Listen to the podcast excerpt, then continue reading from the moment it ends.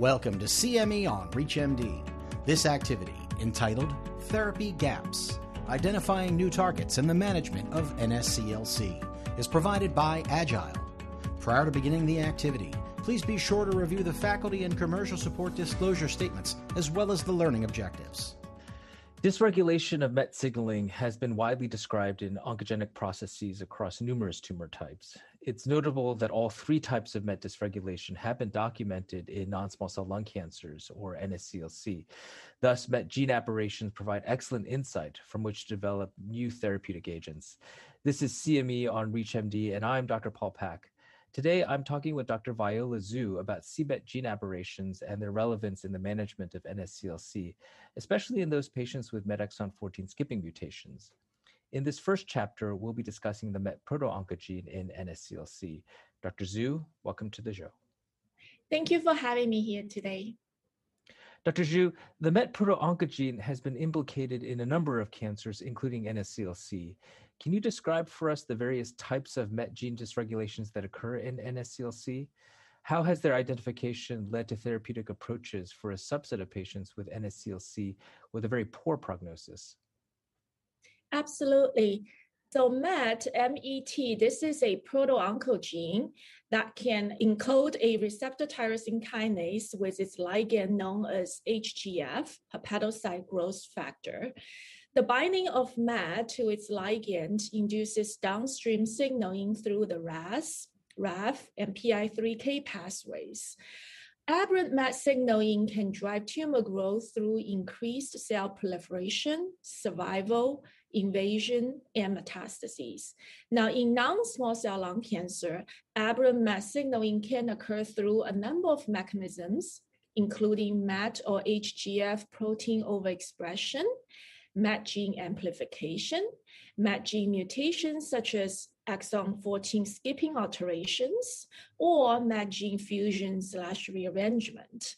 Particularly, MET exon 14 skipping alterations are primary oncogenic drivers that can occur in approximately 3 to 4% of patients with non small cell lung cancer. Now, these mutations can be detected in either tissue or liquid biopsy samples. Speaking of MET exon 14 skipping alterations, these genomic alterations spatially disrupt distinct splicing sites at the acceptor or donor site flanking the MET exon 14. So as a result, the MET juxtamembrane domain is deleted which can lead to impaired MET ubiquitination, decreased MET turnover, and increased signaling. Before we wrap up, Dr. Zhu, can you provide us with one key takeaway from this chapter? Yeah, sure. So I would say the take home message for this chapter is that MET dysregulation is a very important um, molecular alterations, particularly seen in non small cell lung cancer. And we really need to test everybody to look for a MET dysregulation, particularly the exon 14 skipping alterations, in order to uh, treat them with effective therapeutic agents.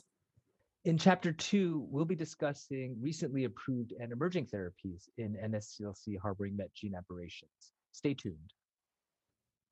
Welcome. In the first chapter, we covered the MET proto-oncogene in NSCLC. In chapter two, we're looking at recently approved and emerging therapies for patients with NSCLC harboring MET gene aberrations. I'm Dr. Paul Paik. I'm Viola Zhu. Dr. Zhu, let's get started by taking a closer look at recently approved and emerging therapies that are likely to improve outcomes for patients with NSCLC harboring MET gene aberrations. Sure. So before I get into two effective TKIs for MET exon 14 skipping alterations in non-small cell lung cancer, I like to just briefly mention various therapeutic ways to try to block MET dysregulation this includes anti-MET receptor monoclonal antibodies, anti-HGF, the ligand monoclonal antibodies such as ficlatuzumab, or selective tyrosine inhibitors such as savolitinib, capmatinib, tepotinib. Um, lastly, the various multi-kinase inhibitors such as crizotinib, cabozantinib, merestinib, gilteritinib, and sitravatinib. I also like to point out that when you look at MET inhibitors, they can be sort of placed into these two categories, type 1 versus type 2 MET inhibitors depending on how they bind to the um, MET tyrosine kinase. For type 1, there's also type 1A and B. Generally speaking, perhaps the type 2 MET inhibitors can potentially rescue some solvent front mutations. Now, I do like to focus on two MET TKIs that have been approved for patients with non-small cell lung cancer harboring MET exon 14 skipping alterations. The first TKI is capmatinib.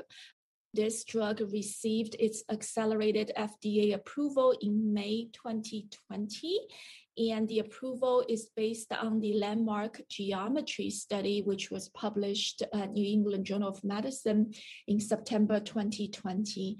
Now, geometry, this is a multi-cohort phase two study evaluating capmatinib at 400 milligram twice daily in patients with MET dysregulated advanced non-small cell lung cancer.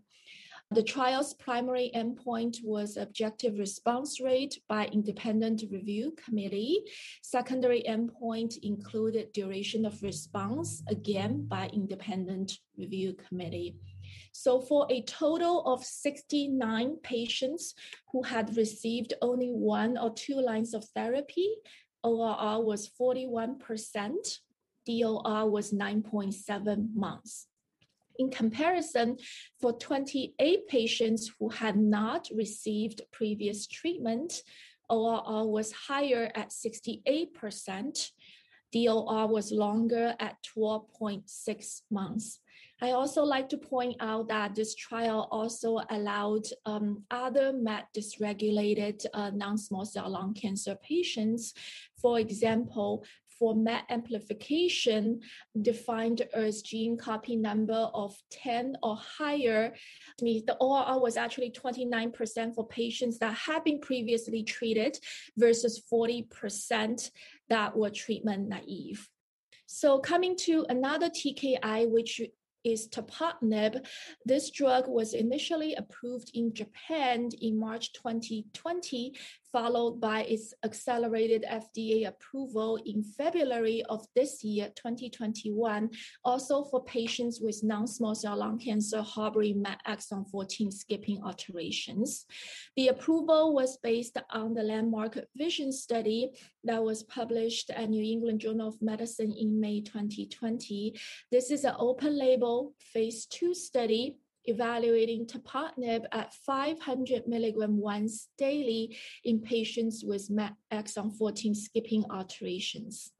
The primary endpoint was ORR by independent review committee among patients who had undergone at least nine months of follow-up. So there were a total of 99 patients that fit into this category. ORR was 46%, and duration of response DOR was 11.1 months. Now, this trial also looked at patients with this molecular alteration detected by either liquid biopsy or tissue biopsy. So for liquid biopsy group, among 66 patients, ORR was 48%. For the tissue biopsy group, among 60 patients, ORR was quite comparable at 50%. Again, peripheral edema was the most common toxicity. It was 7% for all treatment related peripheral edema. Discontinuation rate due to AE was roughly around 11% or so. Now, in terms of tepotinib, um, there were some updated data presented at WCLC 2020. Um, in this presentation, for 69 patients who were treatment naive, ORR was 45% and DOR was 10.8%. Looking at 83 patients who were previously treated, the data were quite comparable. ORR was 45% and duration of response was 11.1 months. So that's pretty much my summary. Well, this has been great. Before we wrap up, Dr. Zhu, can you provide us with one key takeaway from this chapter? Yes, so my take home message is obviously MET exon 14 skipping alterations, a very powerful primary oncogenic driver in non small cell lung cancer. We really need to test, you know, if we find these patients, either capmatinib or tepotinib presents a very effective and tolerable therapeutic option. In chapter three, we'll be discussing the emerging therapeutic landscape and c-MET inhibitors. Stay tuned. Welcome. In the second chapter, we covered recent and emerging therapies for patients with NSCLC harboring MET gene aberrations. In chapter three, we're considering the therapeutic landscape and a broader view of the value proposition for c-MET inhibitors. I'm Dr. Paul Paik. I'm Viola Zhu. Dr. Zhu, while substantial attention has been directed to c-MET dysfunction as an oncogenic driver in NSCLC, the landscape of the MET activation pathway has taken on new importance. Of particular interest is this pathway's role in the acquired resistance to EGFR TKIs in patients with NSCLC expressing EGFR activating mutations, such as exon 19 deletions or exon 21 point mutations like L858R. Could you put that into perspective for us? Now, MET dysregulation can also be seen as a resistance mechanism in patients with EGFR positive non small cell lung cancer um, after failing EGFR TKI therapy. So it is very important, you know, when you see a patient after disease progression on EGFR TKI to look for resistance mechanisms by doing repeat biopsy. You can attempt uh, with either a tissue biopsy or a repeat, repeat liquid biopsy.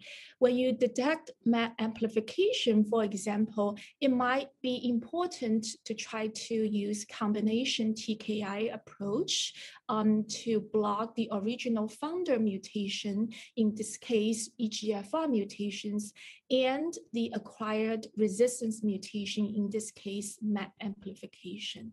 So such a concept has actually been tested in clinical trial. There is a trial uh, known as the INSIGHT study, which is a open label phase 1b slash 2 multi-center randomized trial conducted in six Asian countries. So this trial enrolled EGFR positive patients without the acquired T790M mutation, but with acquired MET expression or amplification. These patients were randomized to either gefitinib plus tepotinib versus platinum doublet chemotherapy. The trial's primary endpoint was PFS by investigator assessment.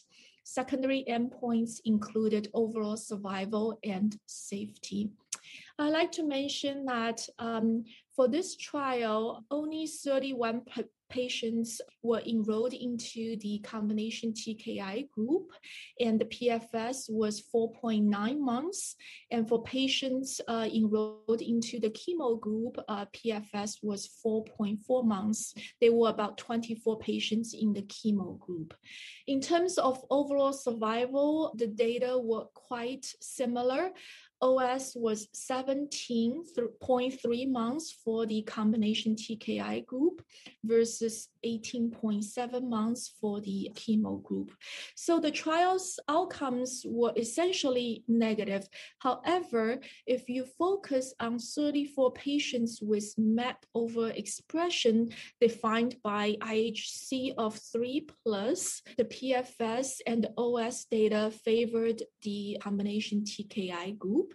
PFS was 8.3 months compared to 4.4 months for chemo. OS was 37.3 months as compared with 17.9 months for the chemo group. Also, if you look at 19 patients uh, with MET amplification defined as gene copy number of five or higher, or ratio of two or higher, Again, both PFS and OS data favor the combination TKI approach. PFS was 16.6 months as compared to 4.2 months for the uh, chemo group. OS was 37.3 months as compared with 13.8 one month for the chemo group.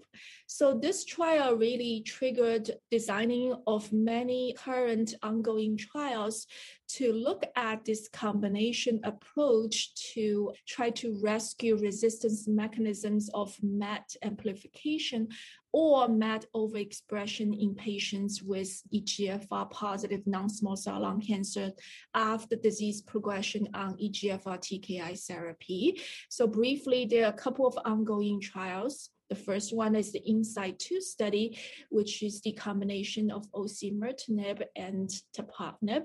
The second trial is the um, osimertinib um, plus savolitinib trial. Savolitinib is another um, MET TKI. The third one is osimertinib plus TPX0022, which is the next generation TKI for uh, MET alterations.